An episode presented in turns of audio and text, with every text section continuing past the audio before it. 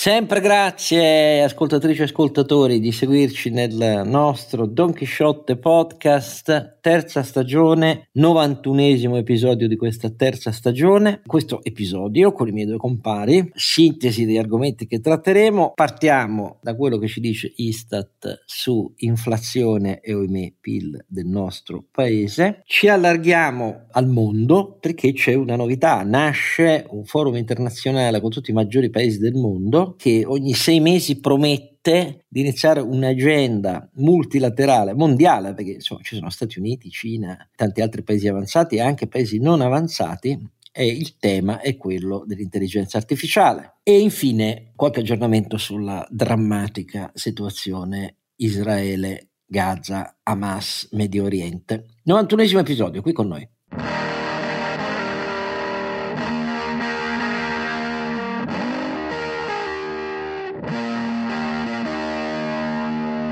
Don Chisciotte Oscar Giannino, che non è ancora del tutto uscito come sperava invece dai suoi disturbi respiratori, ma... Dal tunnel. Eh, sì, vedo una luce in fondo, vediamo se è il treno. È il treno. Eh, sì. no, lo sai che treno.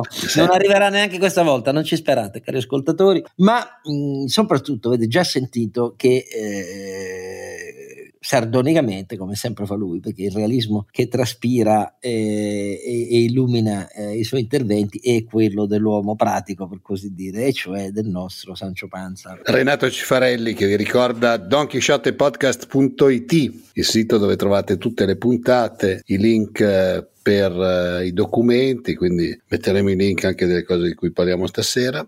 E anche i link per fare le donazioni, aiutarci a tirare avanti questa gratuita baracca che vi proponiamo ogni settimana. Baracca, insomma, Francesco Baracca, a livello un asso della eh, scusa, morto poi scioccamente no, baracca, lo, lo adibivano baracca, a mitragliare a bassissima quota le trincee dove bastavano 10 fucili che prendessero. Ba- Baracca nel senso che è tutto homemade dal sito alle cose che facciamo, eccetera.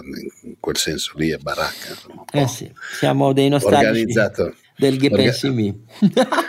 Sto scherzando. Ma no, siamo diciamo a budget ridotto, mettiamola così. E Invece, grazie al cielo, invece i suoi sono quelli di cui è consulente o fondatore, sono business fiorenti perché hanno successo, il nostro Ronzinante. Eh, magari, Carlo Alberto Carnevale Maffè.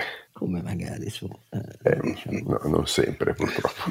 Eh beh, ma perché è chiaro, perché tu inizi eh, con idee geniali. Abbiamo spiegato mille volte che nel nostro sistema di mercato eh, non è detto per forza che i miei vengano premiati, è un concorso di circostanze, eh, però detto tutto questo le idee ci sono e non solo quella, adesso non fai finto modesto. Allora, iniziamo con queste note che non ci hanno colto di sorpresa se ci seguite, cioè quelle del, dell'ultima, dell'ultimo documento prodotto dall'Istat su um, il rapido rallentamento in corso dell'inflazione e ohimè il fatto che l'Italia, eh, l'abbiamo già fatto, titolo della puntata Italia 0, torna a preoccupare molto per i suoi tassi di crescita di non crescita, eh, tassi di non crescita. sono tassi di aumento della crescita ridottissimi e che quindi comportano problemi sia rispetto alla soluzione dei paesi invetrati del paese, sia rispetto alla sostenibilità del suo debito pubblico, eccetera, eccetera, eccetera. Cominciamo da questo. Noi siamo non sorpresi, per così dire, però c'è un conto se lo diciamo noi, un altro conto se è certificato dall'Istituto Centrale di Statistica, caro Carlo Alberto. Eh, l'Istituto Centrale di Statistica ha pubblicato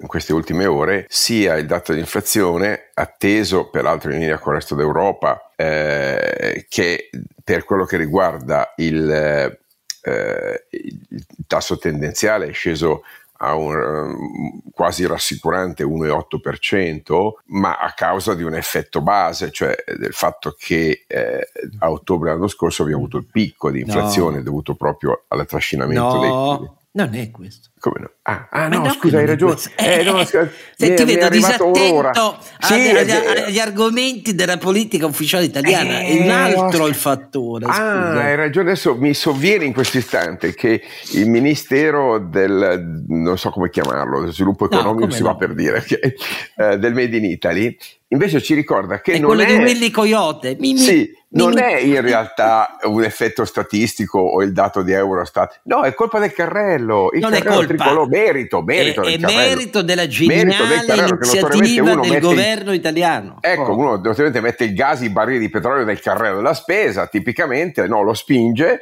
e a quel punto tu hai un'inflazione ridotta. No, dimenticavo, sì, hai ragione, merito del oh. governo italiano che eh, in questo accordo vincolante e preziosissimo sì, sì, eh, sì, che ha chiamato carrello tricolore viene celebrato dal governo come eh, le, le, le, la mera imposizione delle mani sul carrello ha fatto ridurre l'inflazione eh, al, all'1,8%. Ricordo che l'inflazione di base è ancora un 4,2%. Per secoli eh, si, si, si, è avuto una fiducia incondizionata verso i re taumaturghi che guarivano con l'imposizione delle mani e tu adesso metti in dubbio, in dubbio di fronte al miracolo sì. verificato dall'Istat dei fatti che è tutto merito del governo tricolore. Eh sì, eh, sì l'ecurazione di fondo è sempre a 4,2, era a 4,8 il mese scorso, è scesa dallo 0,6, è una buona notizia, però certamente eh, il, gli effetti di questa riduzione secondo lista, ma chi, chi, è che dà retta lista? Dobbiamo dare retta ovviamente ai post su Twitter fatti dal, dal, dal Ministero eh, dell'Economia, no scusa, dal Ministero del Sviluppo Economico, che dice chiaramente che eh, il tutto è dovuto in realtà oh. eh, a una, eh, un effetto base, dicevo, no? leggo le testuali parole, almeno no?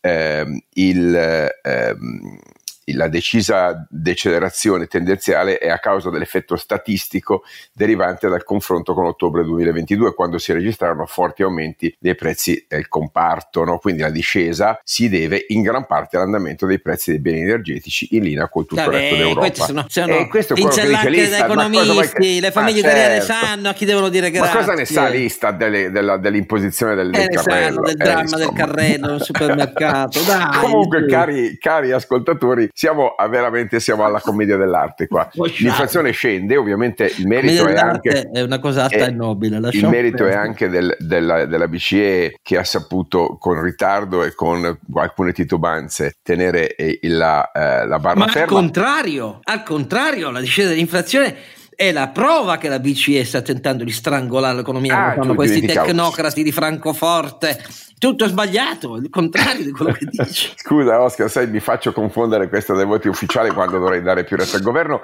però c'è anche Visco, Visco nel commiato dal suo eh, periodo di eh, reggenza del governatorato di Banca d'Italia, il 31 di ottobre ha detto che ha bene ha fatto la BCE a tenere i tassi fermi a lungo, diciamo, eh, e comunque sono stati necessari per tenere sotto controllo l'inflazione e che il problema non sono i tassi alti della BCE, bensì il tasso di crescita che non c'è dell'Italia che preoccupa i, eh, i, investitori internazionali. Le ultime parole famose di Visco, che però si è tolto un sassolino bello grosso, secondo me, dalla scarpa, lasciando, passando la palla a Fabio Panetta, che dal primo di novembre entra in carica come governatore e, e ha già eh, in qualche maniera ripreso subito il punto sul livello del debito.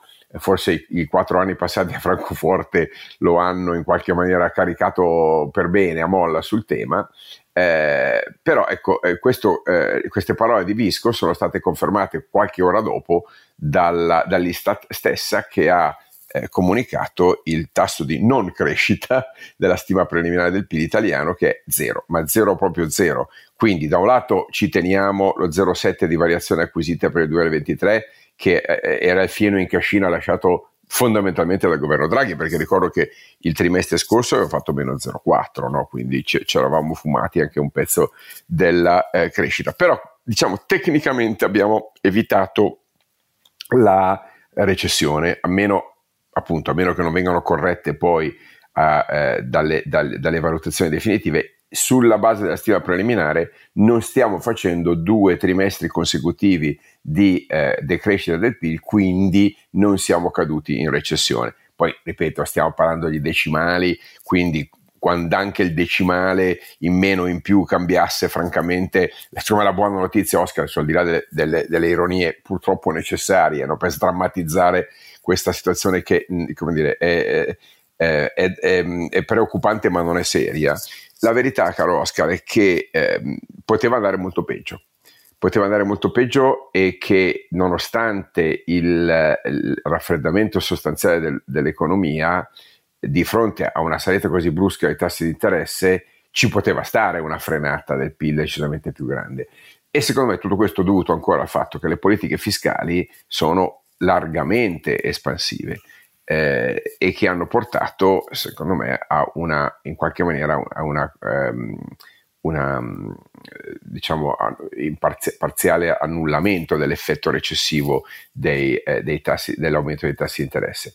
La verità è che sono state fatte a debito e questo alla fine poi alimenta l'attesa di inflazione a lungo periodo. Se i tassi salgono, il, il, il, le previsioni di crescita diminuiscono con il livello di debito che abbiamo, è chiaro che a questo punto la revisione del rating dell'Italia che ci è stata perdonata da Standard Poor's potrebbe non essere confermata da Moody's e eh, sia Giorgetti che Visco hanno in, in qualche maniera eh, implicitamente accennato al vero giudizio che ancora pende sulla, eh, sulla, finanza pubblica italiana, e cioè il giudizio dei mercati. Oh, io questo lo dico solo per chi dice, beh, ma allora dovreste ammettere che a questo punto la BCE la deve smettere e iniziare ad abbassare i tassi. Allora, qualunque sia la vostra opinione in merito e l'opinione della maggioranza degli imprenditori, continuo a leggere, tanto per dire, ma se guardate con attenzione le elevazioni su ottobre eh, Eurostat, al netto come vi ha giustamente rispiegato della componente energetica, come vi ha giustamente spiegato Carlo Alberto, siamo ancora lontani in questo percorso di riduzione degli indici che fanno testo dei prezzi per misurare la tempistica dell'efficacia dei eh, aumenti dei tassi decisi dalla BCE. Come sapete, gli aumenti dei tassi hanno un meccanismo di traslazione temporale che per settori di mercato, per mix ehm, produttivo e distributivo di ogni paese, eccetera, eccetera, hanno tempi più o meno lunghi, ma insomma lunghi, non, non è che si misurano nel giro di qualche mese, ma in ogni caso quello che fa testo è che al netto della componente energetica gli altri indicatori sia pure in presenza di un tasso di riduzione rispetto agli eh, andamenti che erano registrati ufficialmente a settembre, nel mese di ottobre scendono tutti gli indicatori, però sono ancora lontanucci, ecco, parecchio lontani, diciamo per essere più realisti, eh, da quel più 2% che è l'obiettivo della campagna diciamo così, concentrata nel tempo per aver dormito nel 2021-2022 da parte della BCE perché se andate a, vedere per esempio eh, l'indice dei prezzi, qui ci sono dati su europei eh, in media, dell'indice che esclude mh, l'energia ed esclude i beni alimentari non trattati, cioè comprende i beni alimentari eh, primari, quelli che si trattano sui mercati internazionali, non gli alimentari frutto della trasformazione industriale. Ecco, anche qui siamo in presenza di una flessione, certo, ottobre rispetto a settembre, ma la flessione è che si passa da più 5,5 di settembre al 5%, quindi lontani dal 2%. Se prendete l'indice ancora più ristretto, quello che oltre le componenti di energia alimentari non trattati esclude anche eh, beni di consumo come l'alcol e i tabacchi, anche qui c'è la discesa, ma è una discesa al 4,2 rispetto al 4,5 del mese di settembre. E potrei andare avanti, per così dire. Quindi da questo punto di vista eh, la considerazione è siamo sul percorso sulla strada giusta per eh, una diminuzione significativa dell'inflazione rispetto a quando i prezzi dell'energia avevano aumenti double digit? Risposta sì. Siamo in presenza del raggiungimento ottenuto di eh, diminuzioni eh, delle componenti diverse che concorrono all'indice totale dei prezzi tali da spingere a interrompere o addirittura già a iniziare a tornare indietro sull'aumento dei tassi e diminuirli? La risposta quantitativa a questa domanda è no. E no. E a dirvi la verità, anche il caso italiano, virgola, sia pure in presenza di diminuzioni eh, della domanda di credito da parte delle imprese di cui vi abbiamo già spiegato, sia pure in presenza di diminuzione della propensione agli investimenti del mondo produttivo di cui vi abbiamo già parlato, in ogni caso non è in recessione, ma è solo una limitata crescita, per quanto ci deluda e ci preoccupa, non è anche questo indicatore su spia rossa accesa per dire alla BCE fregatevene per il momento dell'ottenimento dell'obiettivo a cui siete tenuti, siete tenuti strettamente per statuto, cioè la stabilità dei prezzi massimo più 2% dell'indice annuale, e invece azionate subito la retromarcia per fermare la recessione, perché la recessione ancora non c'è, sia pure siamo in presenza di un tasso di crescita che è preoccupante rispetto ai guai italiani in prospettiva. Ecco, naturalmente se ho sbagliato a dire qualcosa, Renato e Carlo Alberto, correggetemi. Io no di sicuro, perché i dati ti corregge Carlo Alberto. Io quello che posso dire è che in generale in molti settori, ne abbiamo già parlato l'altra volta, c'è un, c'è un certo rallentamento, è evidente che eh, i settori industriali magari... No, no, rallentamento perché qui abbiamo fatto i numeri, se prendiamo i 14 maggiori in cui si articola l'industria italiana come codice ateco escluse le costruzioni, su 10 di quei 14 i dati hanno segno meno, quindi altro che... Eh, quindi è evidente che... Eh, in quei settori probabilmente c'è un rallentamento della crescita dei prezzi perché quando rallenta il mercato eh, le aziende tendono a comprimere i margini per, per cercare di mantenere i volumi eh, e quindi magari sacrificano qualcosa che è purtroppo poi uno dei fattori che portano, come parlavamo l'altra volta, a minori investimenti, perché naturalmente eh, se tu comprimi i margini, eh, comprimi probabilmente i flussi di cassa, a quel punto gli interessi sono alti e quindi tu non hai altro modo che andare avanti rallentando gli investimenti. Quindi eh, bisogna vedere un po' le, l'evoluzione nel prossimo periodo, soprattutto settore servizi, secondo me, perché guardavo adesso i dati Eurostat, perché anch'io qualche volta riesco a guardare i dati, insomma, e, e quello dei servizi ha comunque una, un tasso di inflazione che rimane al 4%, un po' superiore a quello del, delle sì, sì. merci industriali. 4, più 4,6 merci... rispetto al 4,7 di settembre, ma tradizionalmente no. i servizi sono anche un settore in cui eh, dopo fiammate di aumento dei prezzi è più lungo il delta temporale in cui scendono, tradizionalmente è così. Sì, sì. Eh, quindi diciamo davanti a tutti c'è in questo momento eh, cibo, alcol e tabacco, eh, poi ci sono i servizi e poi ci sono i materiali industriali. Questo dal punto di vista mio, unito all'indice PMI, che è quello del, degli uffici acquisti e non quello delle piccole aziende Piccole come intendiamo noi, eh, naturalmente mostra un futuro che è abbastanza problematico. Secondo me non è, non è dovuto in questo momento al, ai tassi alti. I tassi alti è una questione abbastanza marginale, credo. Perché Sei in minoranza eh, rispetto al mondo. Sì, lo so che sono in minoranza, Oscar, no, però... Non è una novità. Per, però è una vita che vivo di minoranza, io che sono in minoranza però secondo me eh, non, è, non, è, tanto una questione di tassi alti quanto proprio di prospettive, perché poi il tasso alto per chi ha eh, un'azienda che va bene, diciamo che non, non, ha grossissime difficoltà di credito. Certo se sei iperindebitato, però sappiamo che negli ultimi anni la struttura anche in Italia nelle piccole e medie imprese la struttura economica e finanziaria è completamente cambiata e quindi eh, chi è evidente che poi la maggior parte dei miei colleghi dicono ah, i tassi, tassi, tassi perché eh, si erano abituati a dei, a dei tassi che erano fuori mercato assolutamente però secondo me così, magari mi sbaglio. Eh.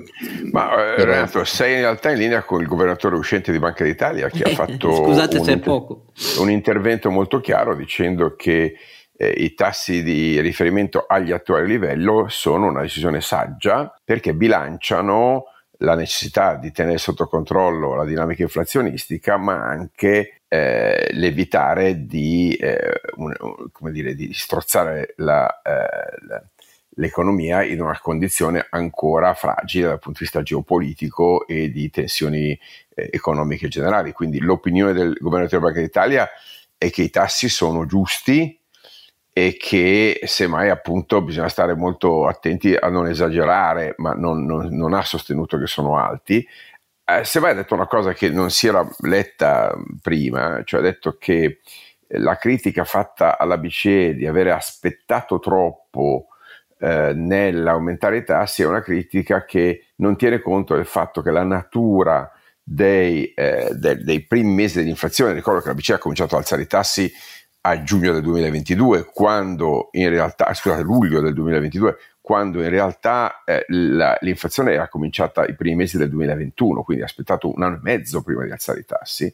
E eh, Visco sostiene che la p- parte iniziale del, dell'inflazione era esogena, era determinata dalle restrizioni delle catene del valore globali e dall'aumento dei tassi eh, dei costi di energia, quindi l'incidenza dei... Non, non eh, dimentichiamo che era un periodo in cui c'era scarsità di certo, materiali per i lockdown, eh, seguiti ai lockdown e alla diminuzione dei budget della maggior parte delle aziende, perché poi quello era successo. Insomma. Sì, comunque in generale io raccomando a chi ci ascolta di leggersi questa relazione conclusiva di Ignazio Visco perché fa un buon punto sia sulla politica monetaria che sul debito pubblico che ricorda essere eh, non sotto controllo, dicendo che c'è il rischio che torni a salire il rapporto debito-PIL dal 2026, questo preoccupa perché non ci sono sufficienti strategie per garantire tassi di crescita adeguati. Questa è un'informazione molto importante perché in un certo senso va a eh, consolidare e, e, a rafforzare i, i dubbi fondamentali che il mercato si fa, si pone di fronte alle scelte politiche del governo, che sono state tattiche, sono state tendenzialmente di trasferimenti e non di investimenti, sono state di aumento della spesa pubblica corrente, ancora un po' di pensioni, ancora un po' di bonus, ma nessun intervento strutturale a favore della crescita. E, e, e qui c'è l'opinione autorevole, insomma, del, di, di eh, di Banca d'Italia che, che, ricorda tra l'altro molto bene, citando Keynes, eh, molto bella quella citazione Oscar, no? che dice eh, il, la cosa più importante per il governo non è fare ciò che gli individui fanno già e farlo un po' meglio o peggio addirittura, ma fare ciò che non si fa del tutto. E quindi questa ricord- qui ricorda eh, Visco che il mestiere della spesa pubblica è costruire beni pubblici, eh, quindi è costruire i, i, complementi alla spesa privata e non sostituirsi alla spesa privata, non spiazzarla come invece purtroppo è stato fatto in larga parte sia col PNRR che con le scelte di politica economica. Eh, e qui Visco secondo me dà un'indicazione molto chiara che però forse non è arrivata al, eh, al, né al governo né al Parlamento, e cioè non soltanto abbiamo una spesa alta e un debito alto, ma abbiamo usato questo debito e stiamo usando la spesa ulteriore per eh, obiettivi che non incidono né sulla crescita né sulla creazione di questi beni pubblici infrastrutturali e strutturali che consentono eh, lo sviluppo del paese nel medio termine. Eh, però, eh, Alberto, qui dicono che le cose potrebbero cambiare con Panetta. Eh. Ho letto i giornali, non sue dichiarazioni attribuite, quindi opinioni del governo eh, che dicono che l'avvento di Panetta in Banca d'Italia significa, per esempio, finalmente un governatore che è d'accordo con l'esenzione dei BTP eh, dall'ISEE perché ha sempre continuato a sostenere che il de- il, la ricchezza italiana è la vera garanzia del debito pubblico, che bisogna fare come il Giappone, eccetera, eccetera. Io ho qualche dubbio e anche la speranza, a dire la verità, a voi e a chi ci ascolta, che il governatore della Banca d'Italia nuovo no, non dica che dobbiamo fare come il Giappone, anche perché il percorso del Giappone indica che... Eh, la loro repressione finanziaria ha abbattuto il tasso di crescita di un paese che ha già la componente dell'abbattimento derivante eh, dalla esatto. sua curva demografica. Quindi io ricordo proprio... che Francesco Profumo, presidente dell'Acri, ha proprio esplicitamente indicato come è inopportuno un eccesso di sottoscrizione diretta degli investitori retail del debito pubblico, quindi criticando esplicitamente la scelta del governo di fare la campagna Date oro alla patria e direi che qui cito le parole di Visco, importante, no? eh, le famiglie italiane affidano allo Stato una quota non rilevante della loro ricchezza, come ogni buon debitore, si va per dire buon debitore, anche l'emittente pubblico ha il dovere di farne buon uso e di restituirla nei modi e nei tempi promessi. Beh, insomma, se non è una tirata d'orecchi, eh, eh, poco ci manca. Sembra, eh. Anche a me sembra, eh, eh, eh. e, e, confidiamo nel fatto che il governatore Panetta sia non quello che il governo attuale spera, ecco, confida che sia, ma sia un governatore in cui tutta la sua carriera precedente indica che sarà all'altezza del... Eh, esatto, ci ho detto, scusa Oscar, la Banca d'Italia c'entra ben poco col debito pubblico se non per a livello di ufficio studi, ha supervisione bancaria e moral suasion, ma non è che può fare molto eh, sul debito pubblico, la politica monetaria è a Francoforte, peraltro a Panetta succede Piero Cipollone che è il suo collaboratore storico, quindi sì. è un passaggio di consegne tutto sommato nella, nella, logica della continuità e ricordiamo ancora per chi non avesse sentito la puntata sull'euro digitale che Fabio Panetta è stato il detentore del dossier sull'euro digitale eh, e che in Italia è stato gestito da Piero Cipollone anche in questo caso c'è un elemento di continuità. Eh, a me sembra invece che il ruolo di Banca d'Italia in questo momento sia di, di, grande neutralità ma anche di fermezza nel ricordare al governo i rischi di medio termine, demografia, debito pubblico, carenza di crescita e di dire anche agli italiani guardate che il vostro risparmio che eh, è aumentato ma eh, non è più superiore alla media europea come negli anni scorsi, oggi è leggermente inferiore alla media europea e non è utilizzato al meglio perché ancora una volta c'è un eccesso di eh, orientamento a breve termine, c'è una scarsa diversificazione.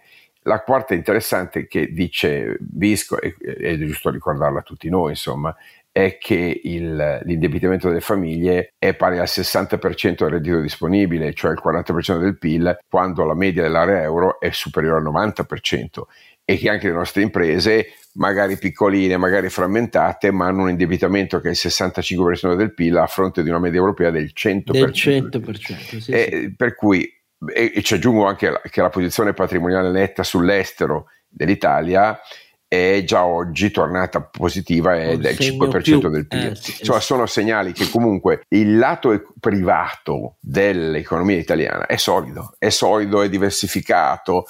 In ogni caso le famiglie risparmiano magari non tanto come prima, ma risparmiano, eh, non investono bene, ma non hanno neanche debiti eh, le imprese hanno comunque reagito. Il, la verità è che il quadro economico fondamentale non è un quadro particolarmente preoccupante, lato no, privato. Diciamo, lo Stato. Eh, eh sì, il, è, sono, è, è, il ruolo dello Stato. La sua incapacità di spendere bene l'ira di Dio di soldi che spende, di investire avendo la pretesa di scegliere i settori invece di lasciar fare, eh, il ritardo metastorico oramai nel mettere mano a una pubblica amministrazione efficiente. Adesso il pendolo è girato di nuovo, stiamo girando verso la centralizzazione, abbiamo ricentralizzato il PNRR, abbiamo ricentralizzato il meccanismo dei fondi strutturali di coesione europei, tutto accentrato nell'ufficio di Fitto, vediamo cosa ne uscirà fuori.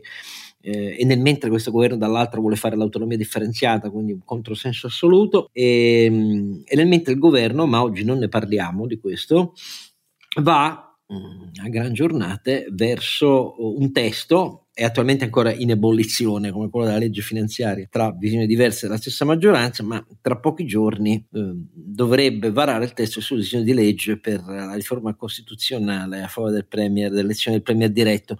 Ne parleremo dedicando una puntata specifica molto presto con eh, un costituzionalista eh, per spiegarvi nel dettaglio tutti i rischi di questo disegno di legge di riforma costituzionale che nasce però non avendo i due terzi del Parlamento a favore, quindi poi andremo anche a un referendum con ogni probabilità, senza che io vi ricordi i precedenti dei referendum di riforma costituzionale che sono stati infausti sia per eh, centrodestra sia per eh, centrosinistra quando era Renzi a guidarlo. Comunque ne parleremo ma ne parleremo non in pochi minuti.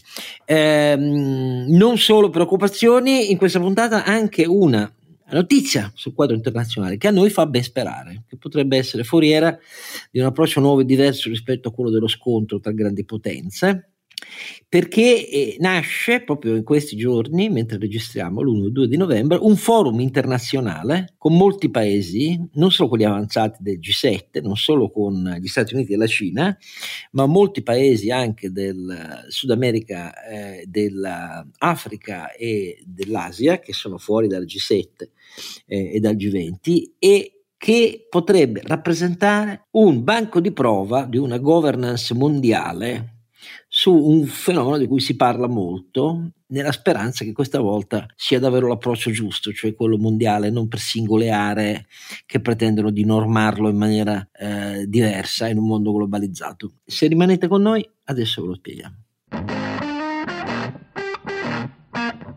Allora, di che si tratta questo forum nato per l'impulso eh, del governo eh, britannico? Eh, ha in realtà raccolto sul documento iniziale che dà vita a, a, questo nuovo organismo di consultazione e confronto multilaterale eh, il consenso di eh, un grande numero di paesi, decine di paesi. E perché potrebbe essere una speranza, Carlo Alberto? Speriamo di, spieghiamo bene di che si tratta. Sì, nel merito e nel metodo. Nel merito perché interviene in maniera equilibrata, direi, eh, per la prima volta con una voce non eh, diciamo da terrore, ma nemmeno da eccesso di ottimismo su quella che è la più grande promessa e la più grande sfida dell'umanità dei prossimi decenni, che è quello dell'applicazione dell'intelligenza artificiale, e lo riconoscono tutti i grandi paesi. Nel metodo è che, eh, hai detto bene tu, è un forum, una, una specie di ONU ehm, della tecnologia, dove per la prima volta eh,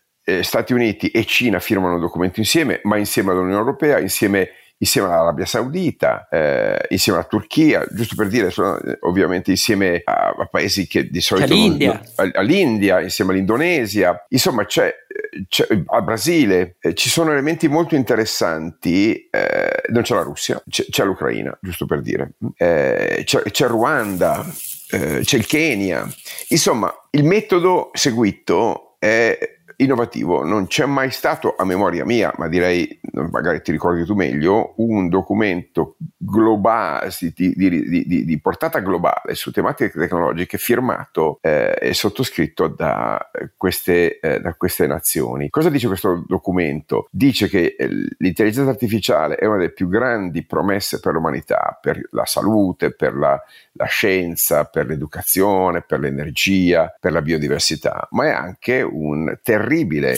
mm, eh, rischio, anche catastrofico, proprio dicono c'è un potenziale di, di, di cat- rischio catastrofico su tre punti in particolare, dicono, e non hanno tutti i torti, eh. la cyber security, la, le biotecnologie e la disinformazione. Sono tre punti discussi nella comunità che si occupa di intelligenza artificiale da tanti anni. Sulla disinformazione noi stessi abbiamo più volte discusso, sulle fake news, sui deepfakes. E qui c'è eh, in questi giorni anche da segnalare un decreto presidenziale di Biden che raccomanda eh, una massima trasparenza e addirittura suggerisce l'inserimento di watermark, quindi di, fatemi dire, di marchiatori digitali al fine di poter distinguere le informazioni, le fotografie, le voci eh, vere da quelle false. Raccomandazione sicuramente pregevole, ma è tutto da vedere se, se questa cosa sarà possibile. Già oggi sono una serie di dubbi sul fatto che sia da, davvero così semplice eh, distinguere il vero dal falso, no? eh, al di là appunto del, del ricorrere all'antica e secondo me ancora valida idea che conta l'autorevolezza della fonte e non la, come dire, la, la apparente veridicità della fotografia o del, o del, del registrato. Eh, dicevo che eh, dal punto di vista del merito il, eh, c'è un, questo documento che vi, vi, raccomandiamo di leggere, magari lo alleghiamo anche al, al eh, sito sì, del podcast. Sarà, nei, sarà nel, nel, sito, eh, ci sono i link a tutti i documenti. Esattamente, dicono fondamentalmente che serve un coordinamento internazionale, sia bilaterale che multilaterale, per definire sia le opzioni di sviluppo che la gestione dei rischi, dei rischi comuni. È posso dire, un, un effetto Armageddon, come lo, posso, se vi ricordate quel famoso film, è la prima volta in cui ehm, le nazioni più importanti del mondo si riuniscono, ripeto, Russia esclusa, ma c'è l'Arabia Saudita, c'è Cina, Arabia Saudita, giusto per capire un po' il fatto che è la prima volta che firmano un documento insieme, perché questo è una, una specie di asteroide eh, che arriva sulla Terra, temuto come tale, eh, sul quale ovviamente si chiede trasparenza, si chiede eh, controllo etico, si chiede che vengano evitati bias eh, discriminatori, eh, si chiedono cose dal mio punto di vista molto liberali, no? Mm, per cui so, un po' di sorpresa per, per, vedere chi l'ha firmato eh, ce l'ho. Ciò detto, voglio fare un commento invece un po' più liberista, caro Oscar. No? Io ricordo eh, vent'anni eh, fa le preoccupazioni che eh, 20-25 anni fa che circolavano nel, nei governi internazionali per la diffusione di internet. Eh, ricordo molto bene, Oscar, che dopo il 2001, l'attentato alle Torri Gemelle, in Italia la solerzia dell'allora governo fece produrre uno scellerato decreto eh, il, il, nome era decreto Pisano, che impose per 15 anni eh, l'identificazione cartacea con documento di identità da conservare negli archivi per anni di chiunque volesse connettersi a una rete wifi eh, pubblica di fatto contribuendo a imporre un grave ritardo all'adozione tecnologica di questo paese senza nessun effetto pratico nei confronti dei, dei terroristi e dei criminali che hanno ben altri metodi per ricorrere alle connessioni internet, certamente non si facevano spaventare da quella roba lì. Ecco, non vorrei riproporre situazioni un po' luddiste eh, che ho già visto vent'anni fa e che poi hanno l'effetto di frenare l'innovazione, se ne rendono conto e lo dicono, eh, queste cose devono essere fatte bilanciando anche eh, lo spazio per l'innovazione, lo spazio per eh, la ricerca senza, senza fremar, frenarla. Ecco, dirlo però, eh, considerato il ruolo dei governi, è diverso poi da implementarlo. C'è un effetto, chiudo, eh, tipico di queste regolamentazioni, l'abbiamo visto anche con il GDPR, siccome alzano le barriere all'ingresso perché i costi di compliance, per rendere i modelli trasparenti, per compilare tutta la burocrazia che sarà necessaria per fare queste robe qua, sono altissimi. Il rischio qual è? Che poi a fare lo sviluppo delle, delle AI rimangano solo i grandi gruppi che hanno i soldi per pagarsi gli avvocati i tecnici e, e l'internal audit e la compliance per fare tutto. E chi invece investe sulle start-up che per forza di cose schumpeterianamente fanno eh, di istruzione creativa, i soldi per pagare i costi della burocrazia non ce li hanno e quindi rinunciano a fare innovazione. Ecco, eh, ricordo che l'effetto si è già verificato più volte, questo effetto di innalzamento dell'asticella burocratica che ha provocato di fatto una concentrazione oligopolistica e un'esclusione di attori eh, nuovi entranti, quindi di fatto eh, eh erigendo barriere all'ingresso, mi auguro che non si ripeta pur nella preoccupazione condivisibile che per esempio adesso io in particolare mi riferisco a due cose che sono cyber, cyber attack e, um, e, soprattutto biotecnologie, cioè la capacità delle AI di formulare nuove eh, modificazioni genetiche è assolutamente spettacolare. E quindi che qualcuno si metta a inventare un'arma biologica e la usi contro l'umanità, insomma, non è completamente escluso dal novero delle possibilità. E in questo senso, un po' come la Convenzione di Ginevra, siamo di fronte alla necessità di un'umanità che si dia delle regole, soprattutto per evitare la proliferazione delle AI come arma. Ecco, su questo assolutamente la, ehm, la regolamentazione complessiva merita di essere fatta non mi è ancora chiaro con che giurisdizione, con che leve di implementazione, Beh, con che sanzioni. Questo però infatti vedere. è una delle cose che loro dicono, che poi il, uno dei problemi sarà la varietà delle legislazioni e dell'approccio dei vari governi, anche di quelli che partecipano. Chiaro, chiaro. Però insomma è un segnale interessante. Eh, Oscar, questi stati si ripromettono di trovarsi eh, a cadenza semestrale, il che ti fa capire l'urgenza e la, la, velocità di evoluzione di tutto questo, se ne discute ancora troppo poco. Eh, il nostro governo è andato al, al, forum inglese mandando il ministro Urso. Eh, vabbè, eh, diciamo che ha annunciato che nascerà un centro dell'intelligenza artificiale a Torino. Alla buon'ora, meglio tardi che mai. Beh, eh, diciamo che forse qualche garanzia in più senza ricorrere all'intelligenza artificiale per evitare i deepfake sarebbe stata utile a Palazzo Chigi di fronte al, Ah, una cosa che io non considero né uno scherzo di Halloween né uno scherzo settembrino quando sia avvenuto, sia avvenuto il 18 settembre come dicono dopo o prima, ma il problema è che questi due personaggi che vengono presentati come comici ma sono strumenti di, eh, di legge internazionale che va a segno eh, all'ordine dei servizi russi, eh, traendo in inganno eh, l'ufficio diplomatico di Palazzo Chigi che lavora per la Presidente del Consiglio e, e, quindi la Presidente del Consiglio, che non è certo lei che deve fare gli approfondimenti su chi fossero i personaggi che si erano spacciati peraltro da quello che erano per chiedere un contatto diretto con eh, il Presidente del Consiglio italiano.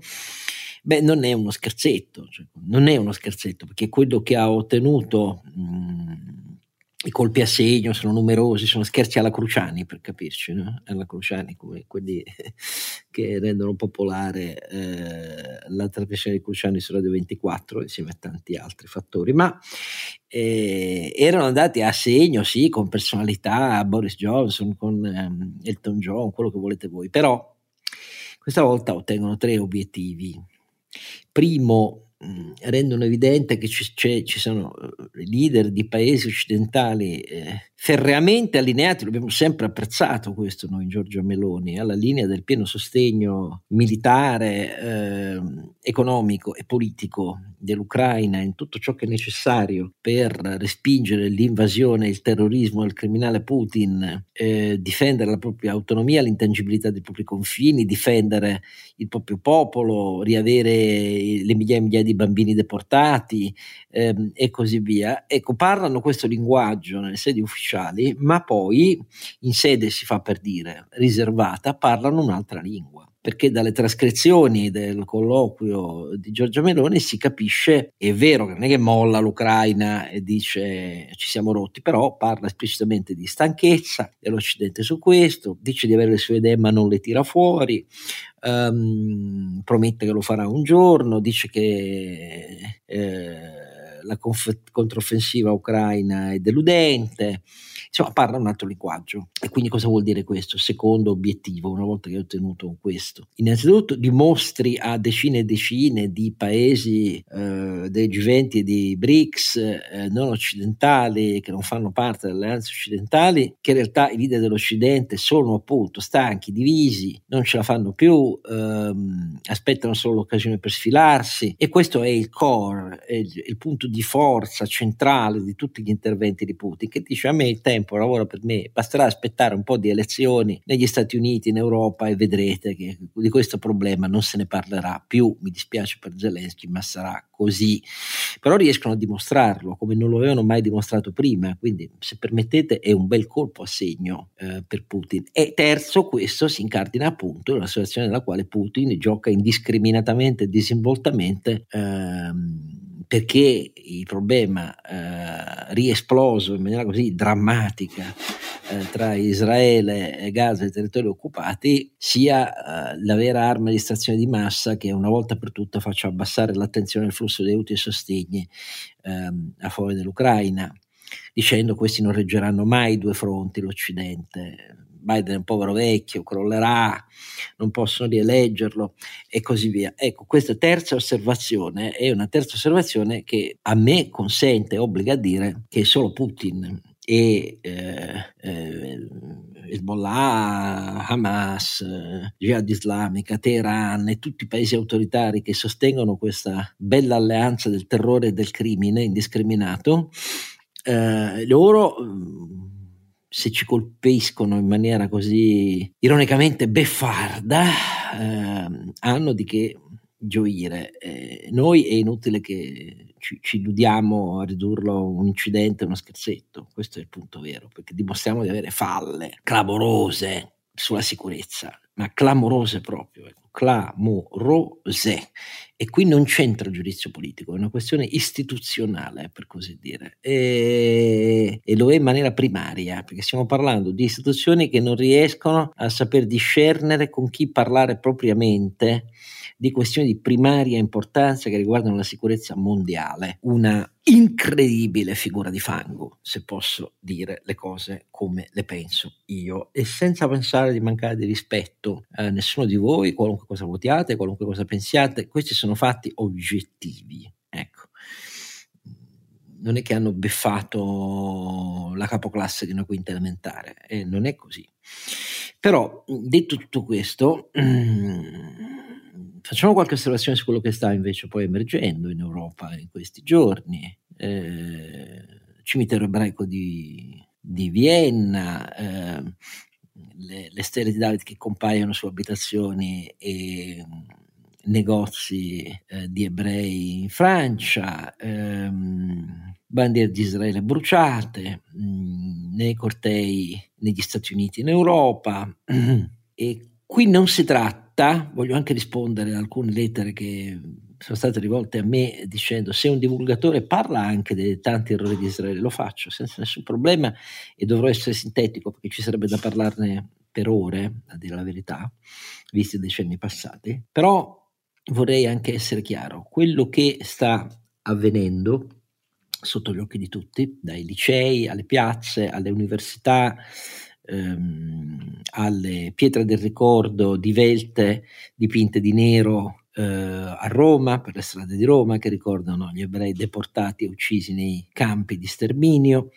Eh, tutto questo non ha a che vedere con la condanna politica degli errori passati, presenti e futuri dei governi di Israele. Questo è pregiudizio antiebraico allo stato puro. Questo pregiudizio è parte da secoli della storia dell'Occidente. Ha diverse radici. Ce n'è stata una plurisecolare religiosa, mm, sposata dai più alti vertici della Chiesa per secoli, perché gli etti li abbiamo inventati noi, eh? e a inventarli furono le alte gerarchie della Chiesa. Eh, ed è una cosa proseguita con i rapimenti di eh, bimbi di famiglie ebree in Italia fino a fine 800 inizio 900. Eh, e questa è una matrice. C'è una matrice di nazionalismo imperialista che in Europa nasce prima della definizione di imperialismo, che in Europa per secoli ha portato alla nascita e alla diffusione per secoli dei pogrom nei confronti eh, degli ebrei residenti che avevano visto i propri diritti limitati, innanzitutto per una questione religiosa secoli, da secoli prima, e poi hanno visto le prime manifestazioni con grande virulenza nell'Europa dell'Est, eh, nell'ex impero russo, ehm, in Polonia, in Ucraina, ma non solo, anche in Germania ben prima del nazismo eh, e in Francia nel, nell'Ottocento e alla fine dell'Ottocento quando eh, Action Française, eh, Morat, gli intellettuali della destra radicale trovarono eh, nella componente nazionalista la grande Francia che doveva considerare gli ebrei dei nemici. Il caso di Dreyfus nasce da questo, tanto per dirne una, ma mica solo quello, perché poi porterà alla collaborazione delle autorità di Vichy ventre a terra con i nazisti per eh, deportare, denunciare e deportare gli ebrei ai campi di sterminio la componente nazionale è stata fortissima e senza di questa componente nazionale non ci sarebbe stato il nazismo, il fascismo antiebraici. Eh? Quindi la nostra storia europea è una storia lunga di pregiudizio antiebraico, che poi è diventato il pregiudizio antisionista, cioè l'idea che fosse davvero da accettare il radicamento dopo millenni di diaspora e persecuzione degli ebrei in una patria loro malgrado questo si fosse divenuti nelle Nazioni Unite col voto anche dell'Unione Sovietica e tantissimi paesi, e voto che poi fa nascere Israele e immediatamente i paesi arabi lo attaccano a ogni sua frontiera nel 1948. Però oggi noi siamo di nuovo in presenza di questa roba qua, che ci accompagna come una lugubre ombra appollaiata sulle nostre spalle da secoli come europei e che viene prima del radicalismo islamico dagli anni 50 in poi del Novecento che riscoprono nell'odio e nella resistenza contro Israele e anche contro le sue politiche sbagliate nei decenni successivi, ma vi radicano di nuovo una componente fondamentalista coranica, cioè dicendo eh, la storia finirà quando l'ultimo ebreo sarà o convertito o saranno le pietre e gli alberi, come sta scritto nel Corano, a dire se un ebreo si nasconde dietro di loro, vieni qui se sei un fedele del profeta e uccidilo. Ecco, ci sono tutte queste componenti, ma la componente nostra occidentale eh, la vedete riproposta ogni giorno. E questa roba a me fa orrore. Mi fa orrore perché non c'entra con quello che dico adesso. È una cosa che viene prima, che di nuovo torna a essere popolare tra i giovani, gli anziani, eh, tra chi vota di qua, tra chi vota di là, e a me fa orrore, a dirvi la verità. È del tutto aliena e indegna dal fatto che per decenni ci siamo ripetuti che queste cose in Occidente, dopo quello che è successo con l'Occidente che ha regalato al mondo la seconda guerra mondiale e centinaia di milioni di vittime, non sarebbero più potute avvenire e invece non è così. Quindi siamo stati in tutte le generazioni negli ultimi 75 anni pessimi maestri nei confronti dei nostri figli e nipoti Vengo invece a qualche considerazione, e ripeto, è breve e sintetica, sugli errori di Israele. Guardate, chi parla eh, ama Israele. Ci è andato per la prima volta quando era ragazzino, eh, grazie alla comunità ebraica di Torino, io sono torinese, e da allora ho tornato più volte, adesso ci manco da parecchi anni purtroppo, ma ho sempre amato il modello di libertà e di democrazia israeliano. Questo non mi ha mai impedito di criticare nel corso della vita, per quanto la mia opinione sia del tutto irrilevante, alcuni dei passaggi della storia di Israele che mi sono apparsi gravidi di errori sempre più gravi, a dirvi la verità. Parto dal presupposto attuale.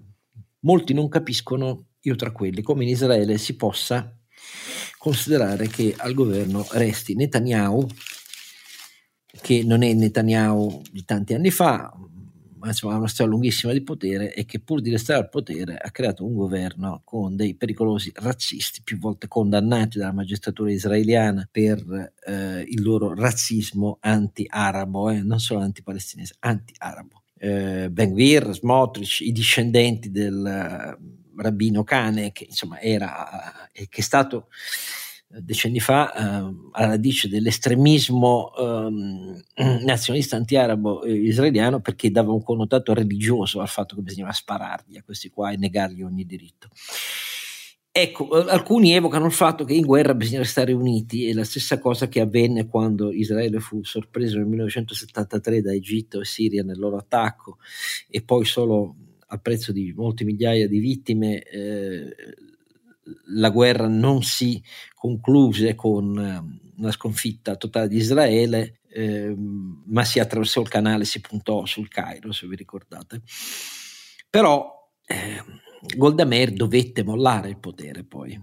Netanyahu, guardate quello che ha fatto pochi giorni fa quando è stato costretto a rimangiarsi per la reazione del capo di Stato Maggiore delle forze di difesa israeliane, un comunicato che aveva fatto dicendo io non sono mai stato avvisato di niente dai vertici militari e del, e dell'intelligence israeliana di un rischio da Gaza, se l'è dovuto rimangiare la sera stessa di fronte al fatto che il capo di Stato Maggiore ha dichiarato in pubblico Netanyahu la smetta. Adesso se si mette a fare le polemiche per allontanare da sé lo spettro di ogni responsabilità, sta solo indebolendo quello che dobbiamo fare.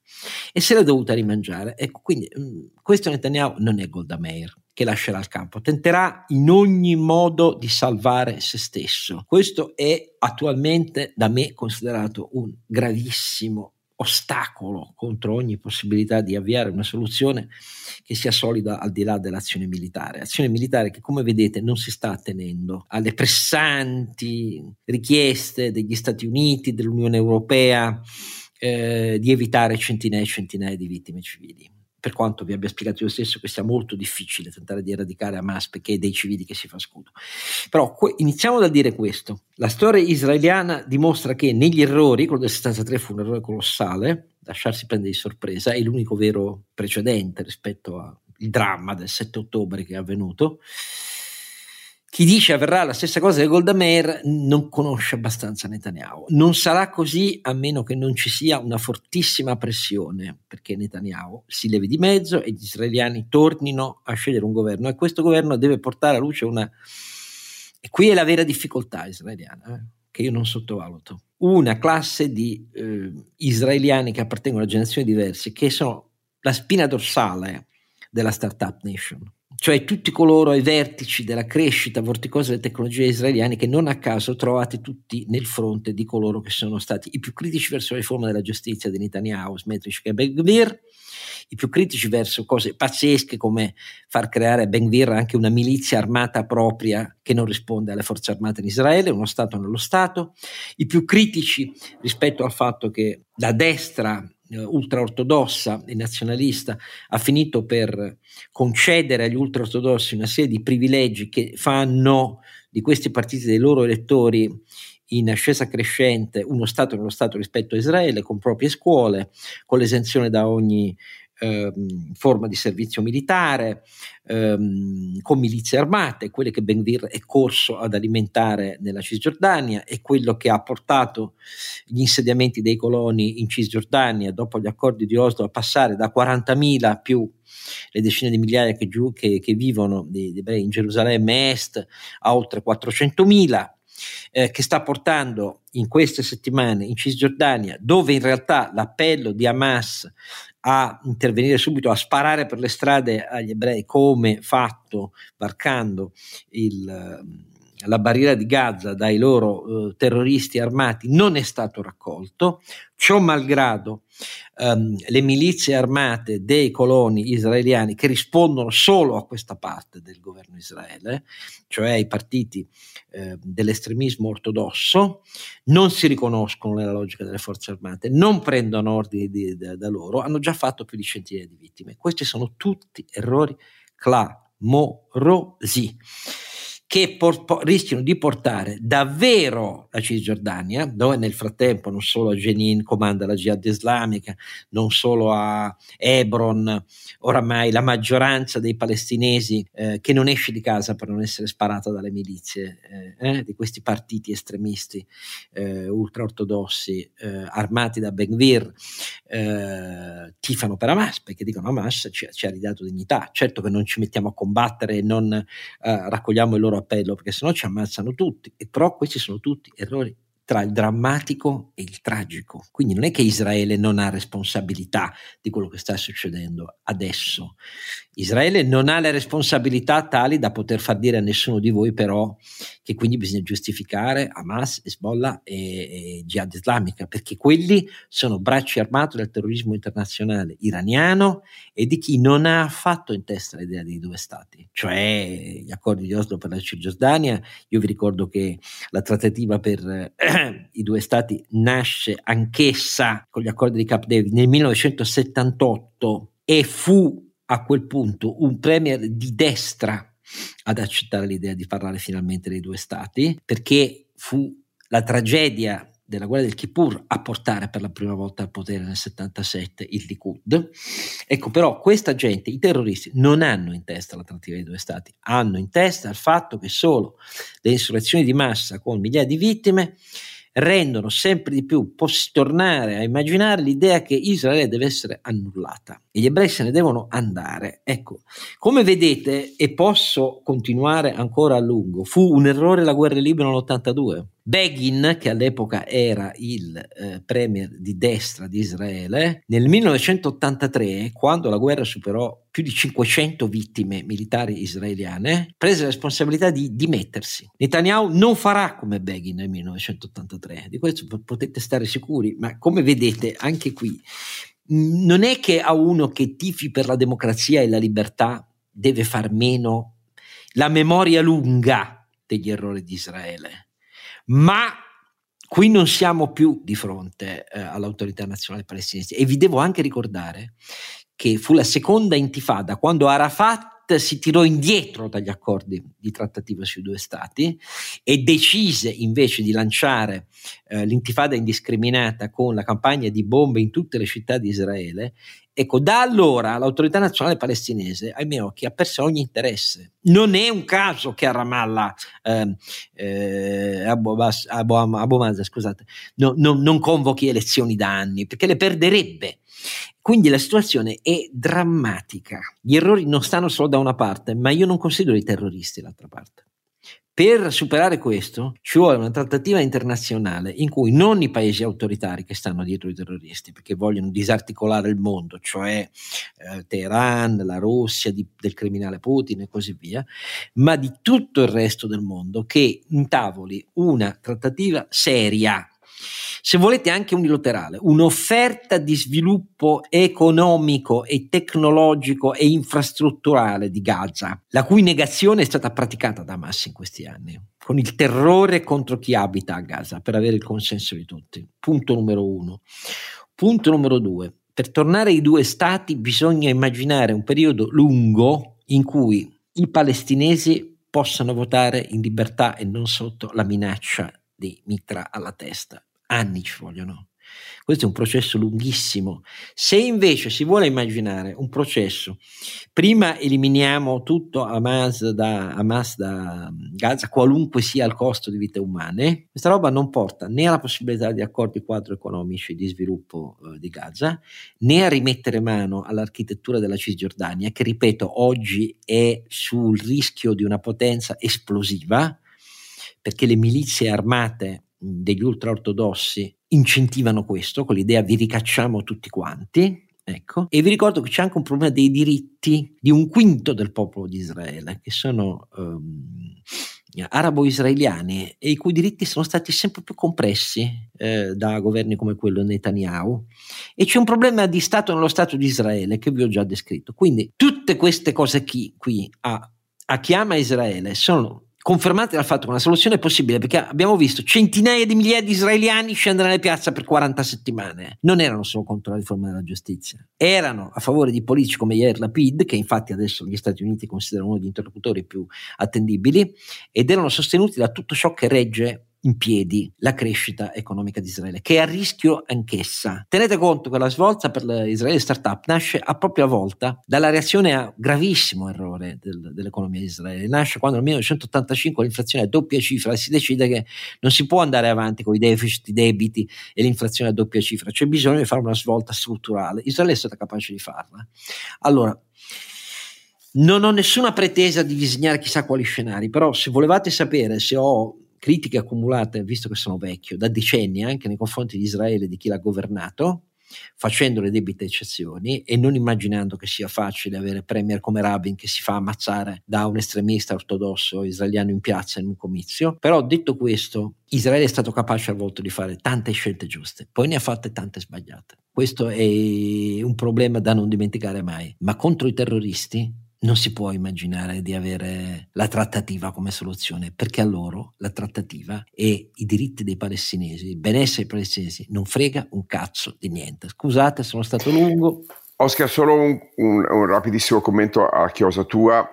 Anche io ho tre argomenti rapidissimi eh, di critica a Gerusalemme, eh, scusa, di critica a Israele. Uno è Gerusalemme, l'altro è eh, i coloni in Cisgiordania e l'altro è la carenza di una teoria economica regionale nel Medio Oriente. Gerusalemme perché lo Stato di Gerusalemme coltiva l'estremismo fanati- fanatico sionista, che, che, tipicamente poi è quello che, che sposta l'asse politico del, del, paese. I coloni perché Israele non ha bisogno di terra, ha dimostrato di saper eh, costruire un modello economico che non ha bisogno di altri agricoltori che occupano ettari di terra a scopo agricolo, non è quello il futuro di Israele. E quindi francamente la politica di colonizzazione è, è inspiegabile in termini economici, irrazionale e, e, e andrebbe sicuramente modificata. Eh, mi, mi, associo alla tua idea, senza un, uno, uno spazio economico infrastrutturale Medio Oriente, Israele rimane una, uh, una enclave che guarda altrove ma non guarda i suoi vicini e, e, ha poco da scambiare con i suoi vicini e sappiamo invece che c'è una logica di economia regionale che tiene legati i popoli e, e va costruita. Senza questa eh, si possono fare anche due stati ma non si fa un, un'economia salda. È, è, sempre mancata una, una teoria economica regionale. Non è facile, mi rendo conto, eh, ma va, va, assolutamente cercata non solo per Gaza, che sicuramente ne ha bisogno di una, ma, eh, ma per i rapporti con Giordania, con, con la Siria. Con l'Egitto il lavoro è stato trovato, quindi si può fare. Se è stato trovato un modus operandi con l'Egitto, bisogna cercarlo anche con gli altri paesi, in particolare con l'Arabia Saudita, che mi sembra sempre più orientata a, a, trovare, a essere punto di equilibrio nella regione. Va bene Renato, lo so che ti, vi ho trascinato su terreni un po' lontani dal, dal tuo mondo del fare, però insomma a me vedere che nelle piazze, nelle scuole, nei licei, nelle università dell'Occidente torna l'antiebraismo esplicito mi fa veramente orrore. Poi, Ma io, a me fa orrore qualsiasi anti, quindi figurati. Eh, se quello poi riporta alla mente eh, un periodo dell'Europa che non mi sembra fra i più costruttivi, mettiamolo così. Eh, io sono molto d'accordo con Carlo, con Carlo Alberto.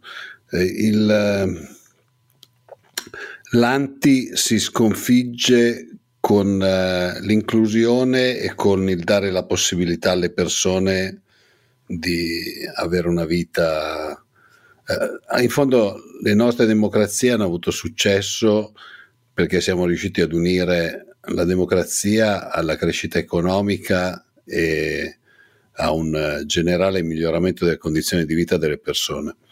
Se non fai quello è troppo facile per chi... Ehm, cioè in fondo abbiamo anche qualche, qualche area in Italia no? eh, dove il, il, fatto che non ci sia la possibilità di un'attività trasparente, economica, di crescita e cose di questo genere portano poi naturalmente ad avere alcune persone che hanno potere. Io in questi giorni che hanno il potere di mantenere nell'indigenza le altre persone. Io in questi giorni ho, ho letto, poi saranno tutte da confermare, alcune cose sui giornali del patrimonio di qualcuno delle, delle persone che comandano nelle aree eh, palestinesi, se fosse vero, è l'ennesimo eh, ruberia a, ai danni dei poveri e che è funzionale secondo me a mantenerli in uno stato di indigenza. E quindi quando tu hai uno stato di indigenza e il, il, il, potente di turno che ti dà i soldi per sopravvivere oppure la mancetta eh, diventa difficile uscire poi da, da, determinate dinamiche questa è la cosa che secondo me eh, è la riflessione che a me viene in mente in questo momento. E, e, quindi sono assolutamente d'accordo con Carlo Alberto che l'integrazione di alcuni paesi, ma vale anche probabilmente per l'Africa, noi fare, la faremo e saremo in grado di farla nel momento in cui eh, diamo del, la possibilità di sviluppo alle persone sul territorio.